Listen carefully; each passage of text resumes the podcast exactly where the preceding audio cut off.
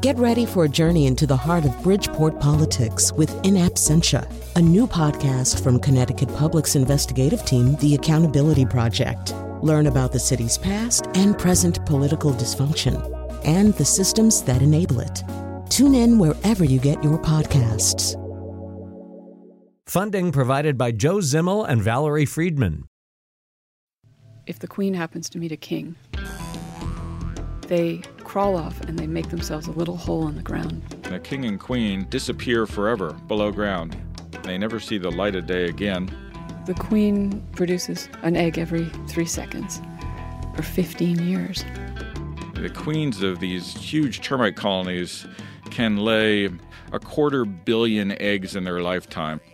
Talk about trying to keep track of the kids.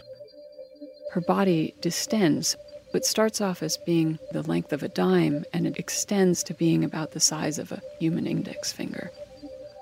So, this little male king sits next to this enormous female that can be several inches long, a ghastly thing. Even an entomologist like myself, who loves all creatures equally, is pretty startled when he sees a termite queen. Skin is stretched and translucent. Her body keeps pulsating. And you can see this horrific juice bubbling underneath the surface. The babies begin to tend the queen. They feed her, they clean her. She sweats this exudate that has to be licked off continuously. They carry away the eggs, stack them in little piles, and tend them until the little termites hatch. Gradually, she gives birth to this whole mound of termites. All right, the voice that you hear, one of the two voices you hear in that clip, uh, is Lisa Margonelli, our primary and most important, our our termite queen guest uh, on today's show. Though we will have some other soldier guests, uh, but uh, she's talking about the mysteries of the termite queen with Mark Moffett, researcher at uh, the Smithsonian and a photographer for National Geographic. We're going to be talking about termites today, and, and let me just say, you know, there's this story which I think has now been rendered apocryphal that the great Brit- legendary British biologist J.B.S. Haldane was asked uh, whether his studies had taught him anything about the mind of God. And that Haldane said, he is extraordinarily fond of beetles. Uh, the idea being there's just a lot of beetles, and a lot of different kinds of beetles and stuff like that. Which, you know, I mean, that's true. But when you start geeking out about termites, you think, ah, maybe maybe it's termites really that he's extraordinarily fond of because, uh, according to uh, this fascinating book that we're talking about right now, Underbug, an obsessive tale of termites and technologies, if you piled all of us, everybody you know, everybody you don't know, all the people on one side of a scale, and then piled all the termites that you don't know on another side of the on the other side of the scale the termites would be 10 times heavier than all the people that's like how many termites there are uh, so anyway uh, that's me sharing a fun fact that actually I got from our guest. I don't know why I wouldn't just let her say that. Lisa Margonelli is with us, uh, the author of most recently Underbug, an obsessive tale of termites and technology. Yeah, first of all, uh, Lisa, welcome to our show. Thank you. Yeah, I think maybe just begin just just to begin, we need to reintroduce the audience to termites. They think they know what termites are. Like the only thing that they really know is, oh my God, there's termites, get rid of them. Um, and right. they eat houses, don't they? They eat houses, don't they? Exactly. So the first thing I mean, let's start with a piece of bad news for termites, which is that they only recently found out they are essentially gregarious cockroaches. As if so, things couldn't be worse PR wise for termites. They got to be cockroaches to explain that. Yeah, uh, for a long time, termites were thought to be their own kind of order of of uh, insects that had evolved, but then it was realized that actually uh, 150 million or so years ago, uh, they were cockroaches. And um, cockroaches are solitary bugs mostly. And these cockroaches uh, began to eat wood. And um, in order to eat wood, they needed microbes. And they couldn't hang hang on to their microbes because they would shed their intestines, molt their intestines regularly. So they started to sort of um, combine in little uh, groups, sharing their uh, they call it wood shake. Well, that's a polite term for this little dollop of goo that they get from each other's butts and eat. and um, they, in, in in starting to share the microbes, which is one social sort of colony, they also started to share their whole being with each other. And they gradually lost all the things that they needed for independent living. They lost their hard exoskeleton, they lost their large size, um, they lost, um, well, the. What happens with the queen and the king is that they they actually suppress, or the queen especially suppresses the um, maturation of all the babies and all, all the young termites in the colony. So actually, it's a neoteny. It's all kids in there. They keep their children kids forever. And that's what's going on in the termite colony. So they started to sort of pick and choose evolutionarily, of course, all by accident, different characteristics that allowed them to live socially and as a group rather than individually. Yeah, I think you know one, at one point in the book you say that a, a profound question uh, is what is one termite? And mm-hmm. the answer is kind of not much, really, right? It really it, it not only yeah. takes a village to raise a termite, it takes a village just to be a termite. Yeah, one termite is like nothing. They uh, they could eat like uh, maybe a couple of periods worth of wood off of your house. I mean, like periods in text, right. but that's it. Uh, you need a whole colony to really do some damage, and you need lots of colonies to really get into trouble. And it's sort of blind and can't reproduce and all that kind of stuff. Like yeah, the little babies are blind. Yeah, the the worker and soldier termites are blind. They can't reproduce. The soldier termites can't even feed themselves. The queens can't feed themselves. The queen is just like this giant ball of fertility and and uh, pheromones.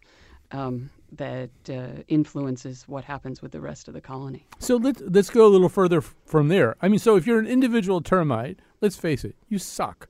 But uh, you're never an individual termite, really. I mean, what what you study when you study termites is this incredible swarm intelligence. So when you get a whole bunch of termites together, what do you get?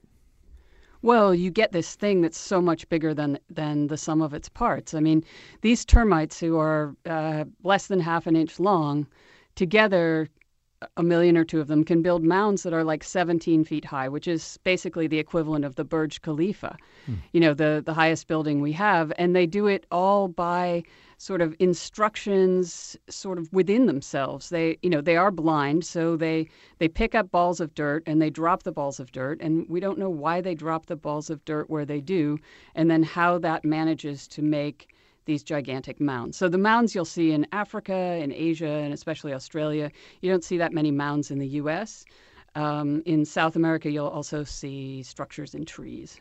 Right, and we'll get into this more when, uh, at the end of the show. We're going to have uh, Mike Pearce, an architect in Zimbabwe, uh, who sort of uses the structure and ideas of the termitary in his uh, architecture. But I mean, we could say right now, anyway, Lisa, that if you were to go and take a screwdriver or something and stick it into one of these mounds, it would be like you know clean up an aisle six, right? I mean, the termites absolutely. Would be, yeah the moment the moment you poke something through, whether you're like an anteater or an aardwolf or or a sun bear or a person with a screwdriver, first of all, it's pretty hard to get into these termite mounds. You you might need a like a an axe basically.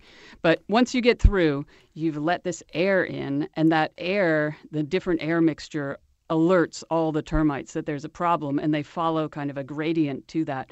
But they also have like little alarm termites who run back through the nest shouting basically, come on, come on, come on, there's a problem, there's a problem. And then all the worker termites grab a ball of dirt and come rushing towards the hole. Meanwhile, the soldier termites go out to the edge of the hole, also following that gas gradient for the fresher and fresher air. And they just like, if they happen to be the kind of soldier termites who have like um, pincers on the front of them, they just blindly launch themselves off the hole towards whatever might be aggressively attacking them. So one of the things we learn, uh, partly via Kirstin uh, Petersen, a roboticist who created a termite tracker, is I mean we can talk about these termites as this just network of uh, of neurons that happen to be individual bugs, mm-hmm. um, but they're a little bit less sort of blandly identical than that would suggest, right? The termites yeah. have individuality and personalities. Say a little yeah. bit more about that.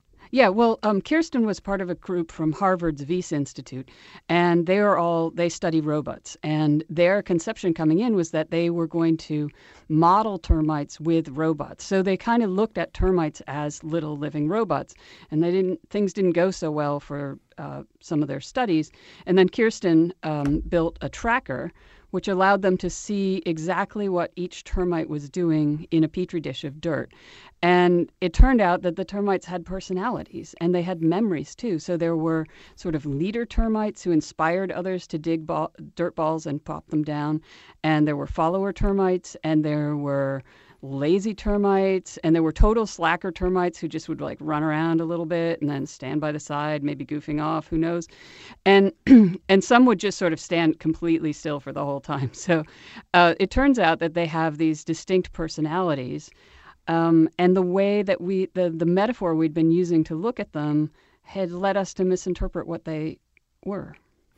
Um, say just a little bit more what you mean about that well, if you go into something thinking that things are robots or thinking that mm-hmm. social insects are um, laborers on an assembly line, you're going to think that that's that everybody is behaving exactly the same. But once you can actually see what they're doing, you realize that they're not all behaving the same. There's a lot of different varieties of behavior, and there's also they have memories. And like, who knows what a termite remembers? You know, they don't mm. have that many neurons. Um, but they're able to remember things and go back to the same spot. So they have, they're just, they're much more complex. Um, and also, we have to kind of revise our idea of the natural world as working like a factory or working like something that we would invent to get large houses made, where we'd want all the workers to be, you know, on task. Like if you can do this with, uh, you know, 70% of the workers kind of messing around, um, then you have to reconsider what messing around is. Like maybe messing around is some other productive thing. Right. Well, I, and as I think one of the questions you begin to explore in the book too is, you know, there's this whole sort of chop wood, carry water idea that if you're sort of completely present in your task and mindful uh, uh about it, you can be happy uh, chopping wood and carrying water. Uh, mm-hmm. Uh, and and and so we think about termites and think, oh, that must it's like slavery or something. Uh, that's not necessarily your take, though. no.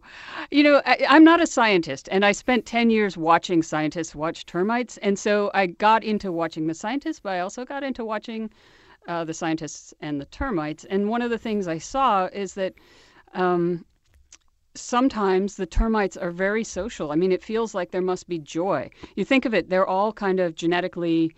Um, very similar. They're all brothers and sisters in there, and they're stroking each other's flanks and trying to get that delicious drop from the butt. They're grooming each other. They're um, kissing each other and transferring water back and forth. And we still don't know like, do they think they're kissing? Do they think they're transferring water from one wet part of this, the mound to another. I mean, they obviously don't know, but what you know, what would be the evolutionary purpose of this? We don't really know, but there's something in their sociality that makes them want to and be driven to hang out all the time together and do projects all the time. I yeah. mean, it would be like the ultimate preschool. Lisa, I feel like this is just so bland and boring. Don't you have anything colorful to say about termites? I'm kidding.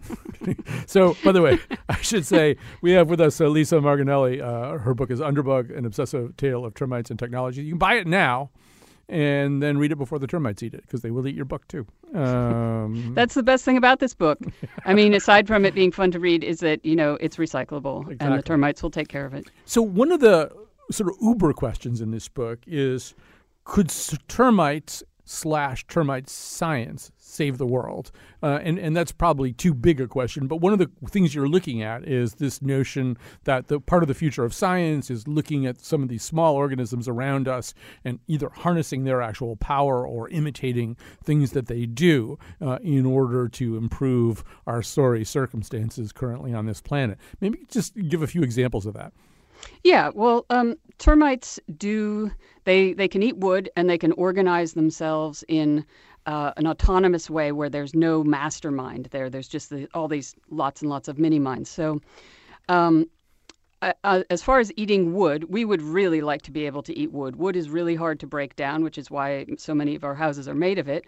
Um, and if we could imitate termites, we could uh, probably create some kind of biofuel that would allow us to continue driving our cars uh, without having to make the tough choices that we need to make about climate change. So that's one possibility. And, and uh, one group of scientists that I was following in 2008 uh, continued to work on that in uh, biology labs uh, on the West Coast. And uh, another possibility is that if you could design robots or even sort of autonomous um, software for computers that could uh, make decisions by itself to build barriers or to protect things or to um, respond to a break in your in your computer network in the same way that the termites respond to an anteater, then those things could be very, very useful for um, running kind of a lower carbon, more thoughtful, um, less uh, invasive kind of system on the earth. So, I mean, uh, our, our history so far is that we tried to harness the big stuff on the earth. We built big hydroelectric electric dams and we built um, power stations and we built we drilled for oil and did coal mines and we've got all these big things tying the world together and the future is kind of much smaller it's it's microbes and it's tiny autonomous um,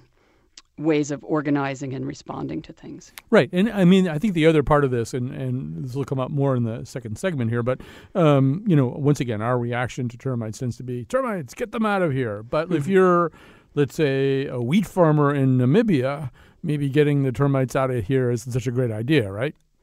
Yeah, actually, uh, a study in Australia found that putting the termites into the wheat fields and stopping uh, basic nitrogen fertilizer actually increased the um, the wheat yields by about 30%.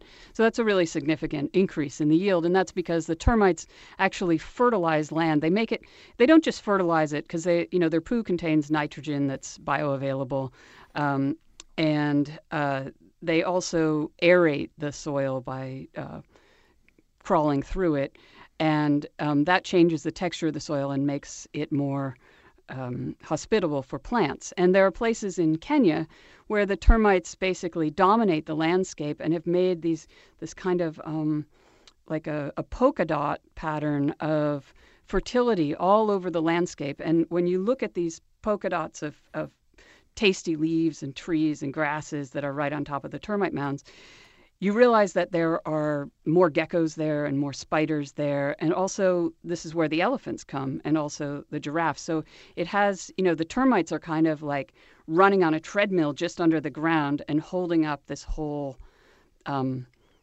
giant pyramid of, of fertility uh, and, and also things that we really like, like elephants. Um, so I want to read to you your own words and have you. This will also tie a little bit into Michael when we get to him, but let's we can always circle back at that point. But so um, uh, this is uh, towards the end of the book, uh, and you say um, that when you're looking at a termite mound, you kind of see everything. Uh, you say, What were the mounds? But the dirt's impression of the solar system, sculpted by a few million eyeless bugs. Um, and I, you go on a bit about that, um, or, or, earlier in that same section, you see, via my obsession, mounds became everything that mattered to me, the meaning of life, the key to the future. So maybe you can elaborate a little bit on that. What are you What are you saying when you describe your own reaction to the not the the termite itself, but the mound? What's the mound saying? Well, the simplest explanation is that the termites crawled into my head and took over. But the the second explanation is that in a mound, you know, when I'm talking about the mound being a calculation of the solar system sculpted by bugs, it's that the mound is essentially always falling because of rain and other things falling on it. And it's always rising because the termites are always carrying it up. And they are slightly prejudiced towards the sunny side of the mound. And so the mounds in, in northern Namibia end up having kind of a bend at their top, and the bend is almost always about 19 degrees from north, which happens to be the zenith angle of the sun. And Scott Turner, one of the um, scientists who I followed, uh, spent a long time just um, taking pictures of mounds day to day to see how they changed over the course of a year or two and found that, that they were constantly, it's a process. We think of a mound as a thing, but it's actually a process of constantly rising and falling. And I think for me, um, you know, another thing, understanding how this process of rising and falling is constant in life uh, was very big for me. Um, one of the things Scott told me was that bone, your, my bones are constantly, and your bones too, are constantly being rebuilt, and they're sort of disintegrating at the same time. And kind of what it is to be alive is that the those two forces are kind of equal. And and then when when you're not alive is when that process breaks down. And so one of the things that happened during the 10 years I was following termites was um, my dad passed away from cancer. And during that time, his bo- bones were being essentially dismantled by the effects of the cancer, I guess. The, there was a lot of calcium in his blood. And uh, for me, it was a great comfort to realize okay, well, this is like a process of life. And this is, I can understand this in terms of the termites. And so for me, that was. Um, it gave me a lot of comfort at the time, and it also gave me a new way of looking at the world rather than seeing it as um, either constantly being taken away from me or always uh, the product of growth, because it's the the product of growth is always balanced by this ungrowth and, and chaos. And uh, I think so. Termites for me just became everything. Right. Well, that leads us into. I mean, you watched uh, termites. You watched scientists watching termites. Uh, the scientists you wa- watched were wonderful and articulate, but science can only take you so far. And then at a certain point, you have to hand the baton before the termites eat it over to uh, poetry. So, uh, the South African writer Eugene Marais uh, wrote uh, about the soul of the termite mound. We're going to play it here for you as read by Lydia Brown. We're gradually having Lydia Brown read all of the great works of literature sure it's about a 27 year uh, project, but uh, here's one of the first examples. The first thing she does is to discard her wings. This she succeeds in doing by a lightning like movement, so fast that we cannot follow it with the eye. One moment we see her with her wings intact, the next moment she steps away, and her four wings are lying on the grass. She is much, much quicker than a woman who discards her evening gown and hangs it over a chair. It took months for her wings to grow. For years, perhaps, she has lived in subterranean darkness in preparation for this one moment. For a period of three seconds, for a distance of perhaps three yards, she enjoyed the exquisite thrill of flight, and with that the object of a great preparation has been fulfilled, and the fairy like wings are flung aside like a worn out garment. All right. Uh, well, now I'll hand the baton back to you, Elisa Margonelli. This is uh, some poetry that you directed our attention to. Uh, what does it say to you? Um, well, it's a way of empathizing and seeing ourselves in a termite queen who's just about the least human thing you can imagine. Um, so we, we travel along with the termite queen when she does her, her nuptial flight, this this brief flight when they burst out of the mound. The, this is the fertile the fertile termites, um, the kings and the queens, burst out of the mound uh, and they fly for just you know three feet or something like that. They crash land. They don't. They they're uh, basically just a a way of carrying genes almost. Um, they crash land and they break their little wings off uh, and then they scuttle off to a hole in the ground. Um, what's amazing to me is that when they go off to the hole in the ground, provided all this works, I mean, generally, like more than 99% of these fertile termites are eaten because they're delicious and they're very fatty, um, supposed to be a bit nutty flavored. Um, anyway, they scamper off to a little hole in the ground if they're not eaten.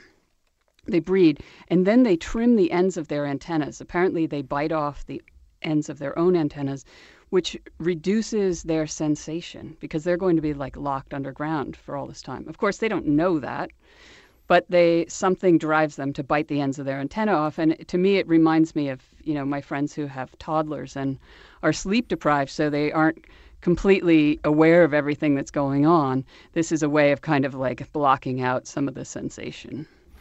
All right, we're going to take a quick pause here. I, I, do want to say that if you would like Lydia Brown to read a poem that you wrote, send the poem to me along with hundred dollars in cash, one fifty and five tenths. Um, uh, but meanwhile, we're going to come back. We're going to talk more uh, about termites. We're going to talk about sort of basically the uh, innate human reaction to uh, termites, which is of course is faster pussycat kill kill. Your cat, I've been tasting your love letters thorn up in your hat. I've been hiding in your walls and plotting with your mouse. I'm hungry and I'm gonna eat your house.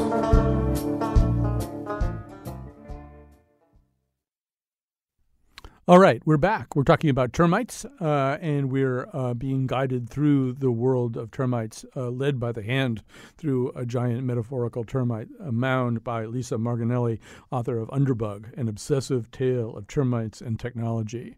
But you're like the perfect Colin McEnroe show guest. What's your next book about? Let's make a plan here.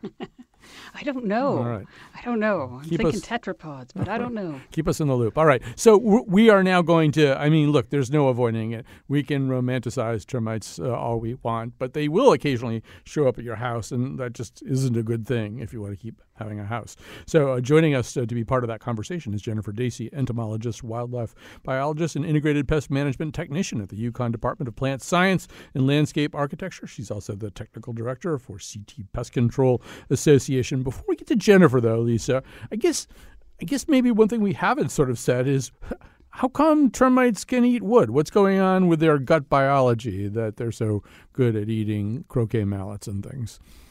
Well, um, they have a whole collection of, of microbes in their guts, um, and some of those are capable of unlocking the complicated uh, molecular structure of wood.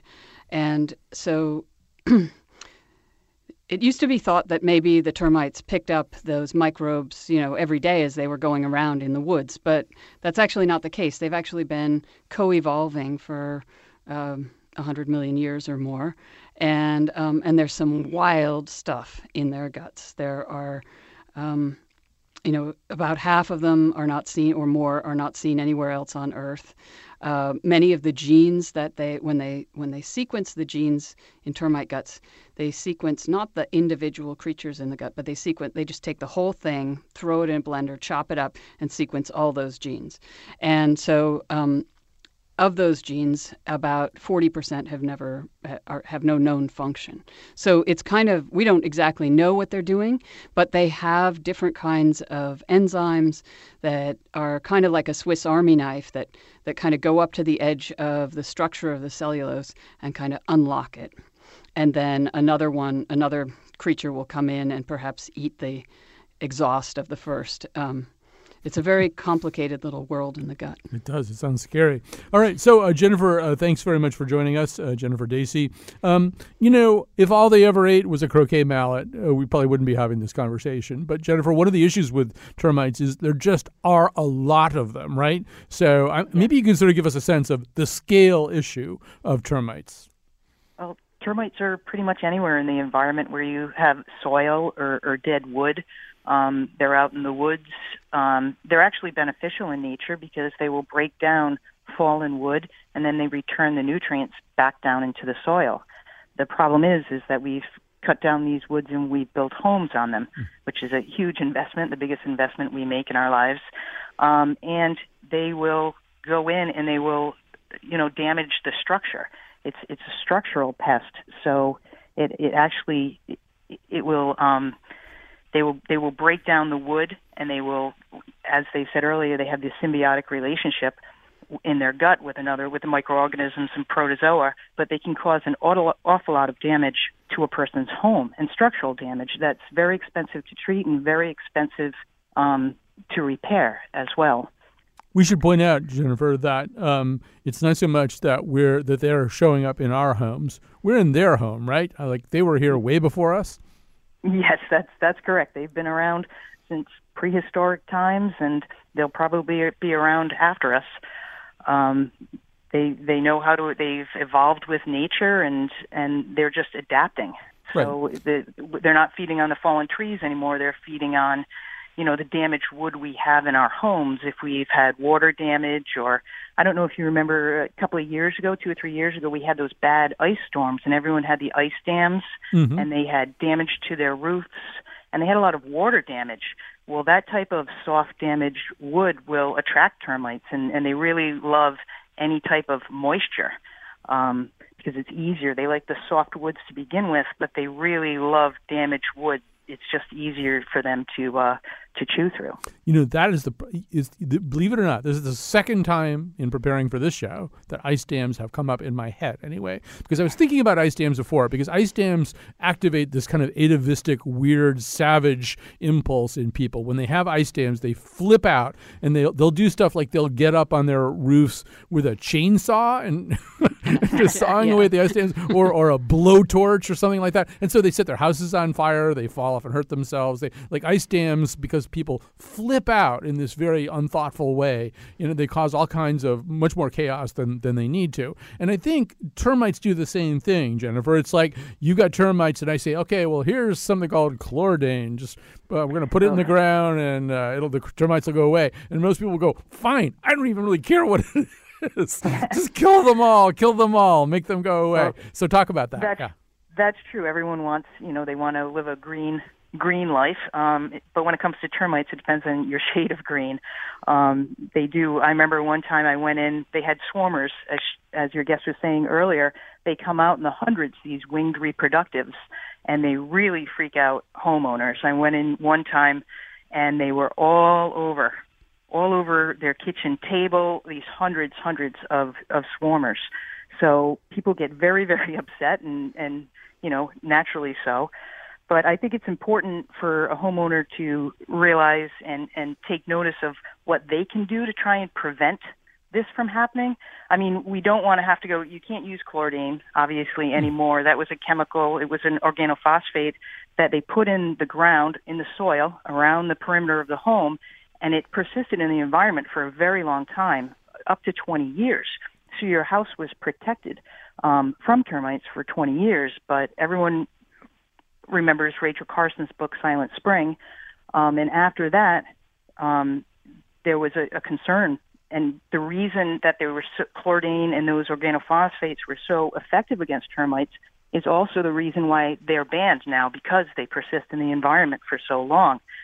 So they do conventional treatments now will do liquid barriers, but they also have other products um, called baits which are not they're an insect growth regulator. It's not really a synthetic pyrethroid or any type of real pesticide. It is a pesticide, but it it only affects the insect.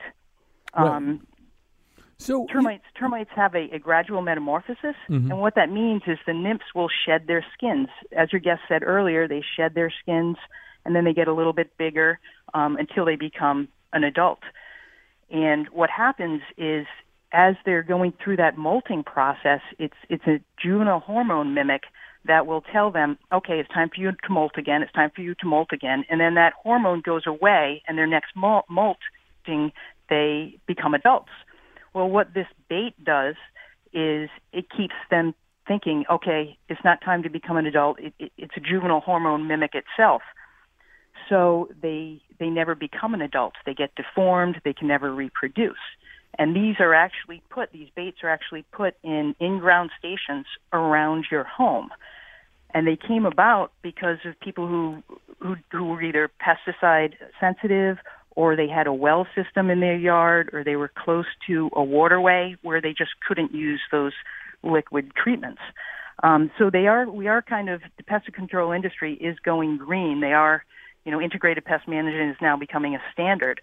Um, and it, people are much much more environmentally conscious than they were 20 30 years ago. It sounds like it's essentially you're turning the termites into gamers. You know they don't never mature they don't reproduce they stay in the basement you know in their pajamas and stuff like that so um, yeah. lisa uh, one thing we should say here uh, lisa margonelli is that uh, like what are the termites doing at your house well the reason the termites are at your house the way i understand it is termites are wanderers right that's they're always kind of on the move down there in the soil unless they bump into something? Is that how it works? Yeah, unless they bump into something, um, they they sort of spread out in a uh, an asterisk pattern from their mound or from their nest, and they go in every direction until they hit something. Um, and if you if you pour like a molten aluminum or something down into their underground nest, you get these fantastic shapes that look like, um, you know, they, they look like New York subway system uh, times 10, you know, Union, mm-hmm. Sta- Union Square.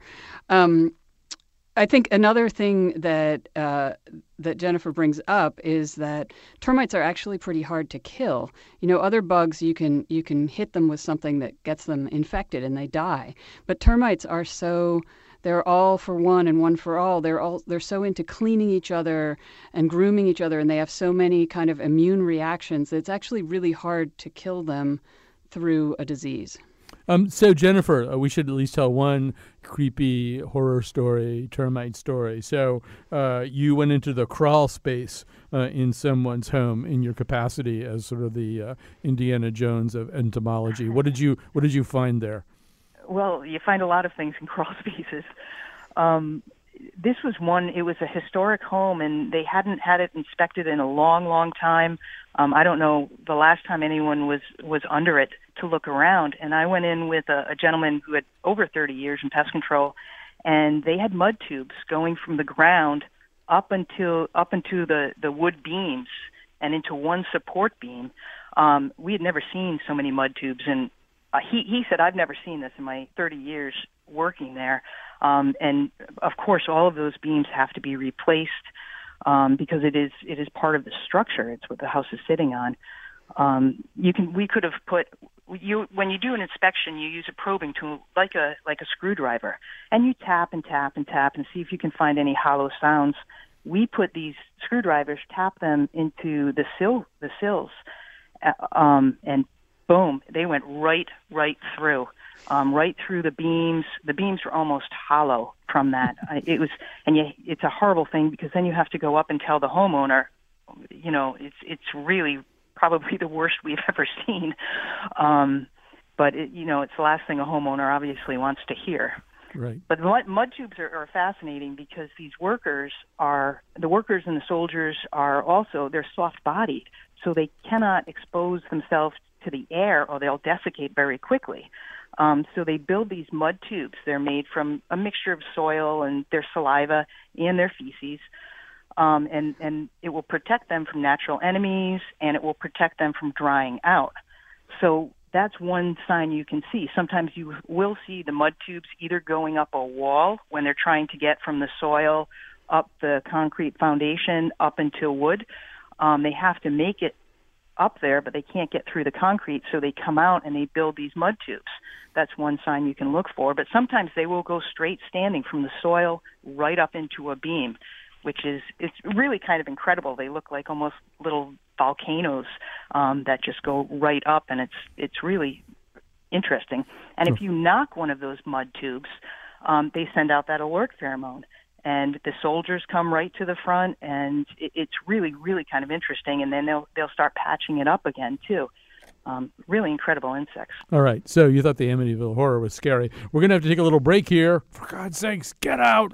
Uh, and we're going to come back. We're actually, we're going to go the opposite direction. Instead of termites uh, eating your building, we're going to build a building that mimics the artistry of termites. Uh, but thank you very much to Jennifer Dacey, entomologist, a wildlife biologist, and integrative, integrated pest management technician at the UConn Department of Plant Science. We'll be right back come through the cracks you. You know they'll eat all your house. It's true. Whoa, so don't go through all this pain. So your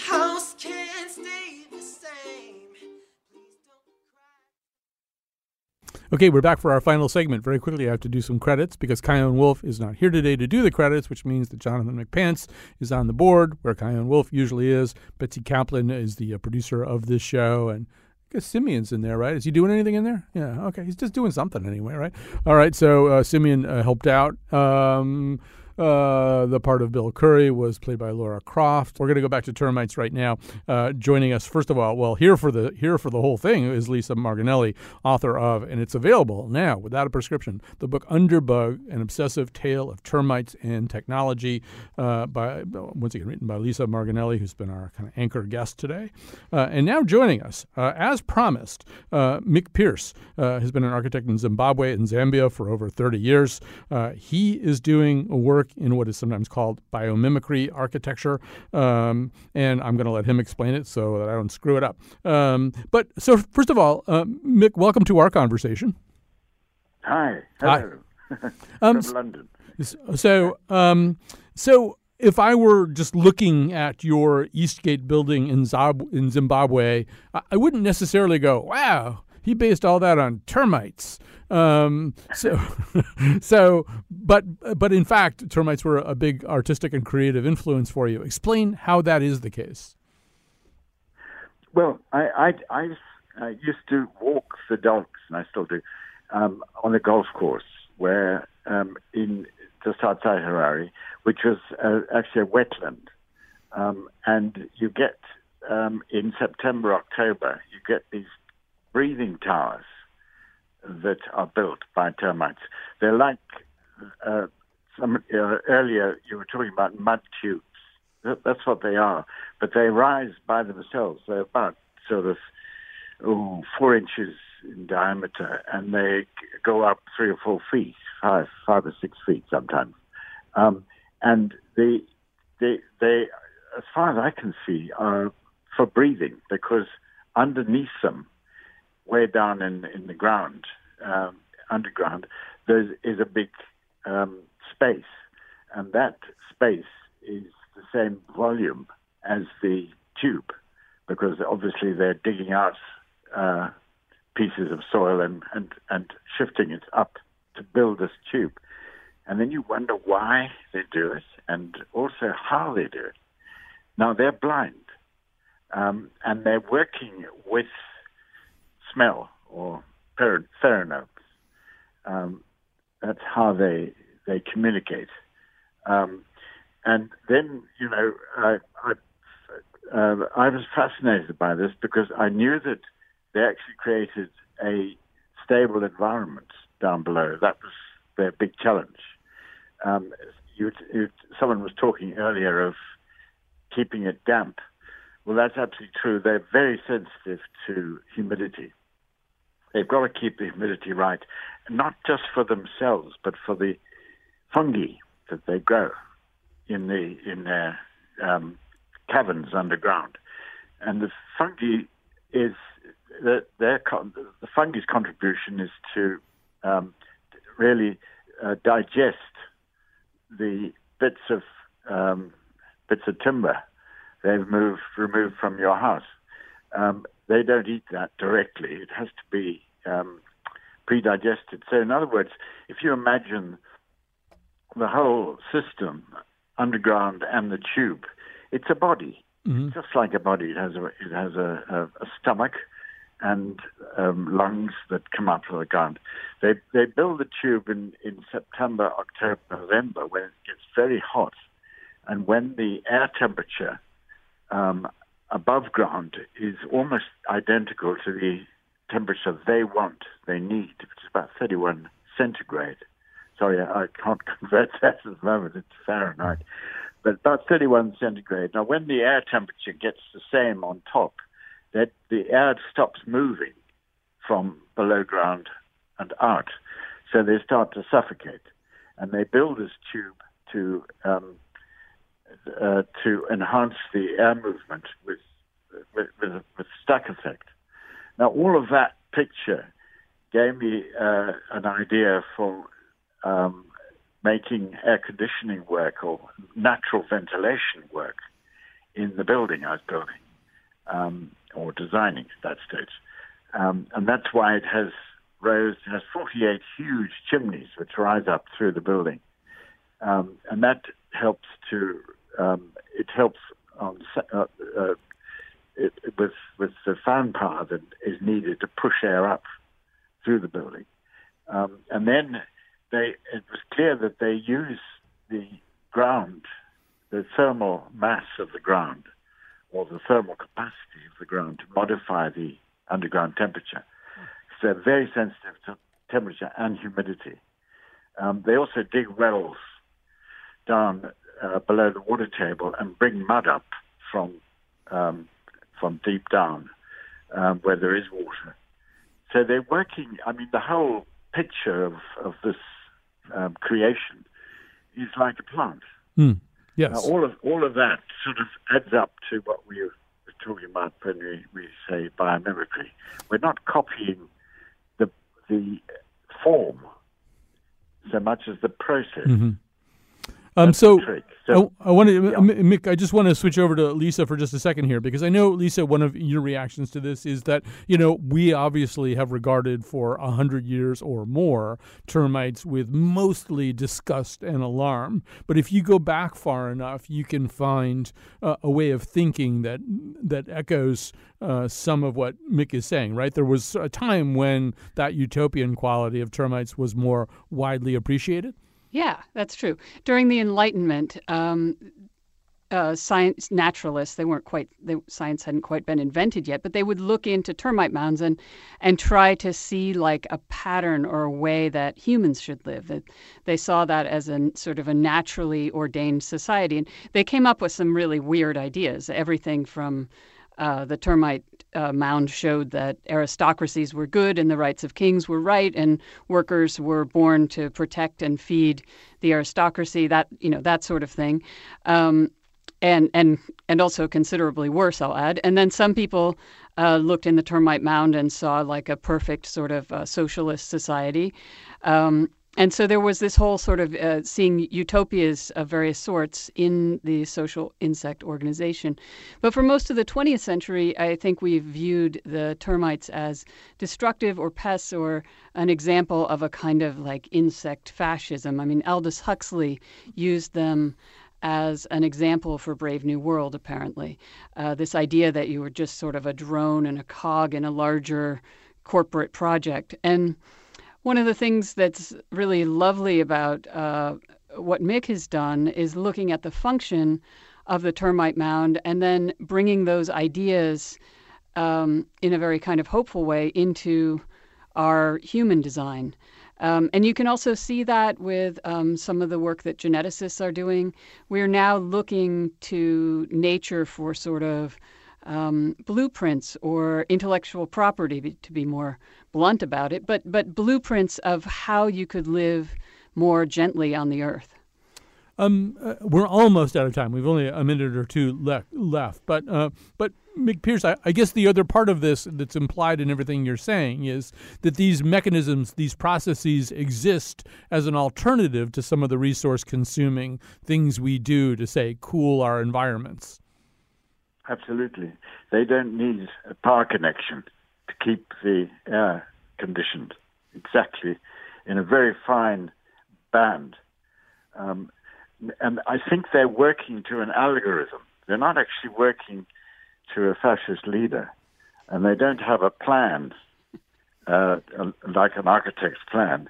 They just build. They're blind. Mm. So what they're building is is not seen in the same way as we do. Their their their eyes are pheromones or smell really. It's, it's a chemical um, uh, way of of, of uh, communicating. So I, you know, I'm, I'm absolutely fascinated. They're social insects, and, the way social insects behave is, is very interesting. Um, and as I said, you know, it's much more of a process than a um, uh, a formed um, uh, uh, family tree of power. It's it's actually it's rather like the, these amazing starlings flying over Portland that I saw the other day. I was I was up in Oregon, and uh, they, they, they form these wonderful um, clouds, mm-hmm. um, and they're just they're just flying to an algorithm. Right. Yes. If we, and if we only knew what it was. All right, Mick Pearce, we're going to have to stop it there. An architect in uh, Zimbabwe and Z- Zambia. And um, we also have to say goodbye to one of our favorite guests ever, ever Lisa Margonelli. You could just check in and find out what we're doing shows on and then just tell Betsy whether you want to be on them or not. I mean, thank you. I love this show. I want to eat it up. All right. Yeah. See, that's the problem. Um, Underbug, an obsessive tale of termites and technology. You learn a lot about techno- uh, termites. You also learn a lot about Lisa because she's very much a character in her own book, and she's sort of the Carmen Sandiego of uh, of entomology. She's just jetting all over the planet uh, in search of kind of grotty kinds of situations. yes. All right. So thanks very much, Lisa. Thanks to Betsy Kaplan who conceived of it all. Thanks to Mr. McPants for jumping on the board, and thanks to anybody else who warrants thanking. I don't know who that is.